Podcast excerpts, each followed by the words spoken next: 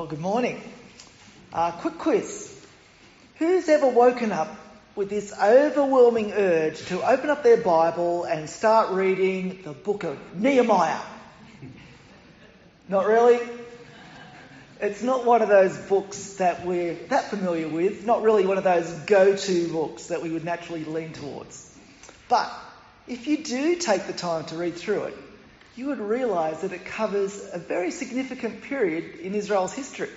And it's filled with incredible highs and lows, with portrayals of amazing faith, perseverance, and of course of how God's hand is in control of all the events that take place. But to get to this period, it's helpful to see what's been going on with the Israelites leading up to this time. So strap yourself in because we're going to be hopping in our Bible time machines to visit some different times and some different places. So, what's Nehemiah about anyway? Well, it's about a wall. The wall around Jerusalem. Now, throughout history, walls have been very popular. Um, as you can see, Donald Trump's building a wall. And China built a pretty decent wall too. Talk about perseverance. This wall was 21,000 kilometres long and it took two and a half thousand years to build. And we've got our own walls, don't we? Why does anyone build a wall? Well, basically, it's to keep the people and property inside safe and to keep those who wish to harm you or sense a threat out. All right, let's go back in time, way back to the time of King David. The Israelites are settled in the promised land, and after years of war and conflict, there is peace in the land. Soon his son, King Solomon, becomes king, and things start really well for him. He is blessed by God with incredible wisdom, and then he builds the amazing temple dedicated to God in Jerusalem, and the walls around the city are constructed. But then things start to go downhill. Unfortunately, for someone so smart, Solomon makes some really bad decisions. He, he begins to accumulate wives and concubines, 700 of them, in fact. And many of these are not Jews, but from the surrounding nations, the same nations that the Israelites have been at war with for centuries the same nations that worship idols and false gods. And sure enough, Solomon soon get, gets sucked into these same unholy practices. Let's jump forward to the next king, Rehoboam. Now he listens to some really bad advice, and before he knows it, the nation of Israel is split in two Israel to the north and Judah to the south. Now there's two kings. Jeroboam is in the north in Israel, and Rehoboam is still the king in Judah. And so begins a very sad and ugly downward spiral where the Jews, God's chosen people, reject the God of their ancestors and take up the despicable practices of the nations around them. And over the next 350 years, the northern kingdom of Israel, well, they have 19 different kings, and each one of them is worse than the next. And the same goes for the 20 kings that rule in Judah, with only a few exceptions. Now, obviously, God's not just going to let his people self destruct like this without doing something. So, he sends prophets to both kingdoms, giving them specific instructions to warn these kings of what will face them if they continue to reject him. Well, don't we all love to be corrected? Even worse, how do we feel when someone exposes the sin that's happening in our lives?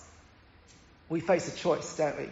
We can admit that we are acting in a way, uh, we can admit that we're acting in a way that is against God, asking for forgiveness and asking Him to help so we can change, or we can let our sinful nature and our pride kick in and be antagonistic towards the messenger. And unfortunately, this was the option that the kings chose. Rather than listen to the prophets and repenting, they had them beaten or run out of town or even killed. And things went from bad to worse. Now, during this time, both kingdoms were regularly under military attack from foreign nations. And because of their rebellion, God had removed his hand from protecting the Israelite armies. So the northern kingdom of Israel, they were the first to crumble. They were being overrun by the Assyrians. And then in 587 BC, Judah was defeated by the Babylonians as they finally broke, broke through the walls of Jerusalem. The walls built to protect God's holy city. Many Jews were slaughtered. The walls, the temple, and the city were destroyed. All that was left of Jerusalem was ash and rubble. Those not killed were taken captive to Babylon, except for the poorest peasants. How totally demoralizing for the Jews. The promised land, the land that God had promised to Abraham 1500 years before, had been taken away from them. Once again, just like in Egypt, they were homeless and in slavery. Pretty depressing, right? But all is not lost because God provided hope for the Jews through the prophet Jeremiah. In Jeremiah 29, verse 10, this is what the Lord says When 70 years are completed for Babylon, I will come to you and fulfill my good promise to bring you back to this place. 70 years. Well, that's not so bad. After all, they were slaves in Egypt for 400 years. But 70 years is still a long time. In fact, it's a lifetime. And by the end of those 70 years, most of those who were taken from Jerusalem were dead. They had raised families in Babylon who had never been to Jerusalem and who had now established lives in Babylon running businesses, becoming accustomed to a different way of life and a different way of thinking.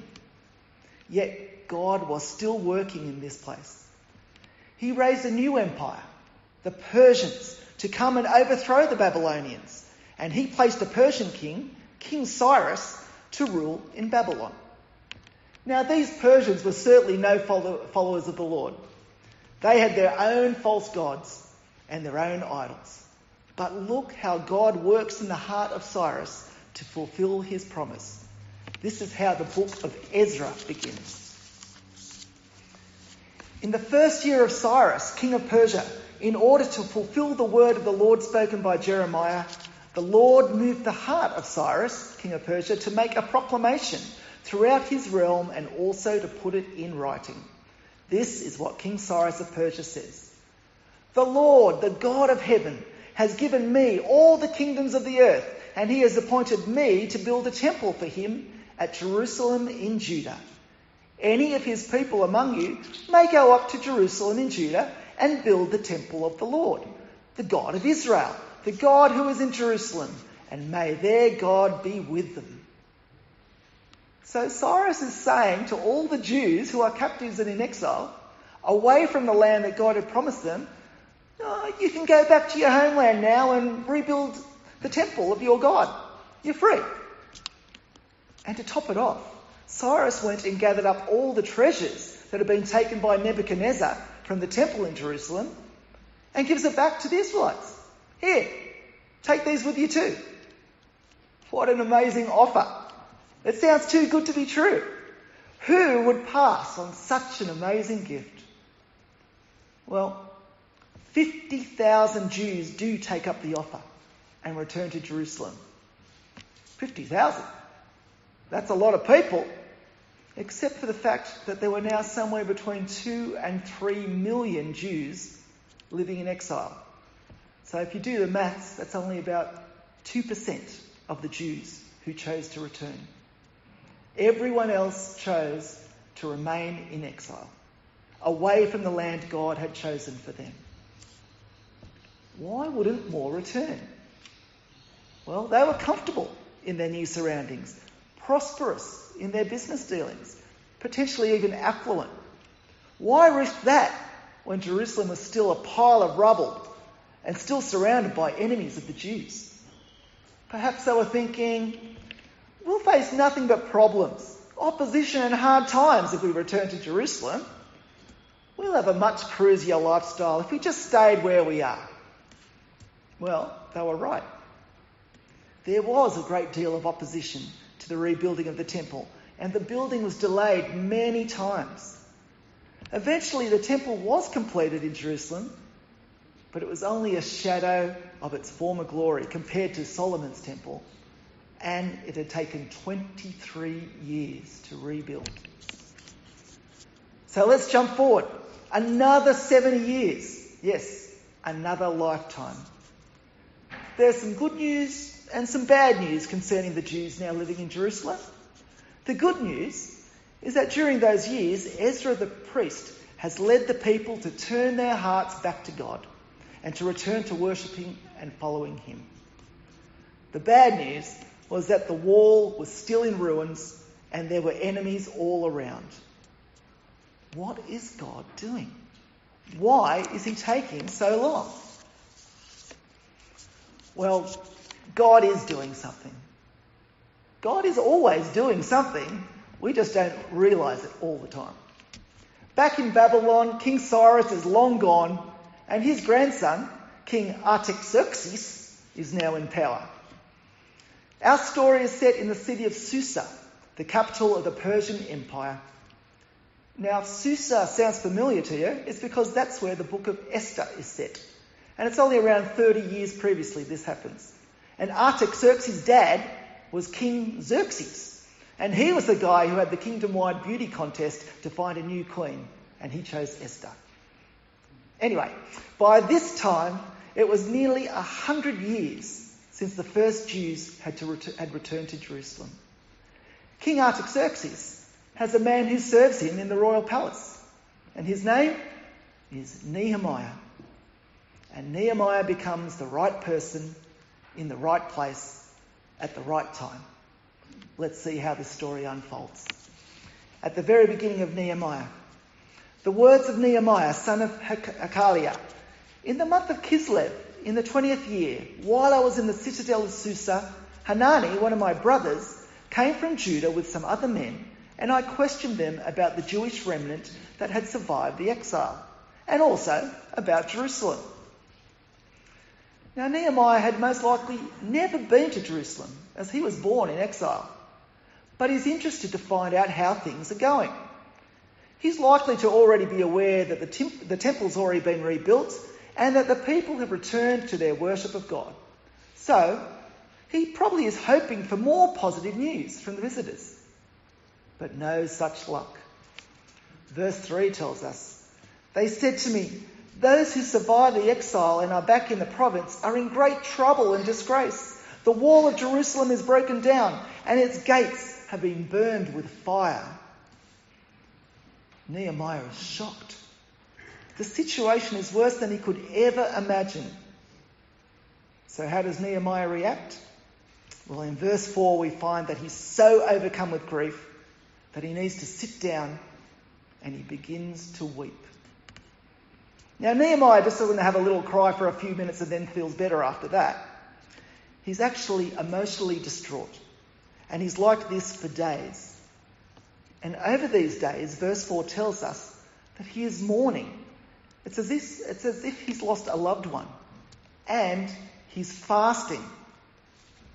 When was the last time you felt so burdened by something your heart, on your heart that you went without food for days so that you could put all your focus onto crying out to God. The state of the people in Jerusalem is such a burning issue for Nehemiah. He can think of nothing else. And then we hear the prayer on his heart. Now notice that Nehemiah just doesn't jump in and think of an action plan. He brings it to God. How often, when we're faced with an issue in our lives, do we come up with a strategy and then try to achieve this through our own strength? Often it doesn't work out that way, out the way we'd hoped. And that's when we ask God for help. But Nehemiah realizes that this is way too big for him to solve by himself. The first thing he does is to bring his burden to his loving Heavenly Father. He prays first, acts second not the other way around. And the, and the way he prays is a great example to us of how to come before God. Verse 5 begins with, Lord, the God of heaven, the great and awesome God. Now, how often do we start our prayers with, God, I need this, or I want that? But Nehemiah begins with a statement of praise. After all, when the disciples asked Jesus how to pray, he didn't start with, Give us this day our daily bread. He starts the prayer with, Our Father who art in heaven, hallowed be thy name. And hallowed means revered and honoured. Our prayer should begin with telling God how awesome He is, just like Nehemiah does. Then, in verse 6 and 7, he asks that God would hear his prayer and then confesses that he and his people are sinners, that they have not followed God's commands, his decrees and laws, and that they are in fact wicked. He doesn't ask for stuff yet. First, he confesses that he is totally unworthy, that he is totally dependent on the grace and mercy of God, just like us. Nehemiah then reminds God of the promises that he has made to his people. That's right, he still hasn't asked for anything yet. Verse 8 and 9 says, Remember the instruction you gave your servant Moses, saying, If you are unfaithful, I will scatter you among the nations. But if you return to me and obey my commands, then even if your exiled people are at the farthest horizon, I will gather them from there and bring them to the place I have chosen as a dwelling for my name. Nehemiah is recalling God's promise to Moses way back in Deuteronomy 30. And that promise relates perfectly to the situation the Jews find themselves in at, in at that exact time. Yes, they had been unfaithful. Yes, they had been scattered because of their unfaithfulness. But God, you promised that if we return to obeying your command and trusting you, that you would take us out of here and return us to the land that you promised to us. And Nehemiah knows that God keeps his promises. And this is also a wonderful encouragement to us that no matter what our present circumstances may be, God is faithful and he keeps his promises to each and every one of us. Then, in the final verse of his prayer, Nehemiah actually asks for something. He asks that God will give him success by granting him favour in the presence of this man. Which man? Well, at the very end of the chapter, the author slips in that Nehemiah just happened to be the cupbearer to the king. Well, why didn't he tell us this from the very beginning? Because as a cupbearer, Nehemiah would have had daily access to King Artaxerxes, and he would have been highly trusted. He's obviously going to use his position to gain success, right? But the author rightly doesn't make it about Nehemiah or his position. He makes the focus of the chapter on Nehemiah's prayer, on how awesome God is, on how he keeps his promises, and on how dependent on him we are. God's plan will be fulfilled. He chooses how we can be part of that. Now, Nehemiah had a big decision to make. As the cupbearer to the king, he had a pretty cushy job. He would have eaten the best food, been provided with the finest clothes, and lived in really comfortable quarters in the royal palace. Okay, so the downside was that he had to taste the king's wine, and if it was poison, things could have turned ugly. But apart from that, his was a lifestyle of comfort and prestige. But when he heard about the plight of those living in Jerusalem, he could have taken the same path as the vast majority of the Jews who remained in exile. Well, things are pretty good for me here. Yeah, I know Jerusalem is the place that God had planned for me to live, and it's a real shame what's going on there. But I'm settled here now, and I'm living a comfortable and prosperous life, so I think I'll just stay put. But no, God had placed a burden on his heart that outweighed any perceived comfortable lifestyle. And that burden is to rebuild the walls of Jerusalem, the walls that are crumbled still after all these years.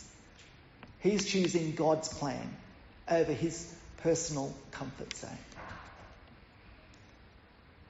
There's nothing comfortable about following Jesus. We live in a fallen and broken world. And as Matt reminds us, as Christians, we're not on an ocean cruise. We're on a rescue ship. Now, as Christians, we can praise God that we've been scooped out of the water and saved. But there are those that we know who are still in the water, desperately in need of saving. God's put you in a position to reach out and grab the arm of someone who may have no idea that they're actually drowning, to play your part in fulfilling God's plan, to play your part in extending His kingdom. The walls, the walls around Jerusalem were in disarray. The people living there had no physical barrier to protect them from their enemies surrounding them. So, does Nehemiah succeed with his request to the king? Well, you'll have to come next week to find that out. But even at this time of despair for those living in Jerusalem, God was there with them. He was speaking to them. The prophet Zechariah he lived during the time where the first Jews were returning to Jerusalem, at the time where they were attempting to rebuild the temple, facing much opposition because of the crumbled walls. But Zechariah writes a prophecy from God about a time where those physical walls won't even be needed anymore. In Zechariah 2, verses 4 to 5, he writes, Jerusalem will be a city without walls because of the great number of people and animals in it. And I myself will be a wall of fire around it, declares the Lord, and I will be its glory within. With the coming of Jesus, our Lord and Saviour, we don't need those physical walls that were so important in Old Testament times. His Spirit is in us, and His presence is all around us. Friends, I try to take the time to pray for my family each day. And part of my prayer is to ask God to wrap his loving arms around each of us. And when I do that, I get a little picture in my head of what that looks like.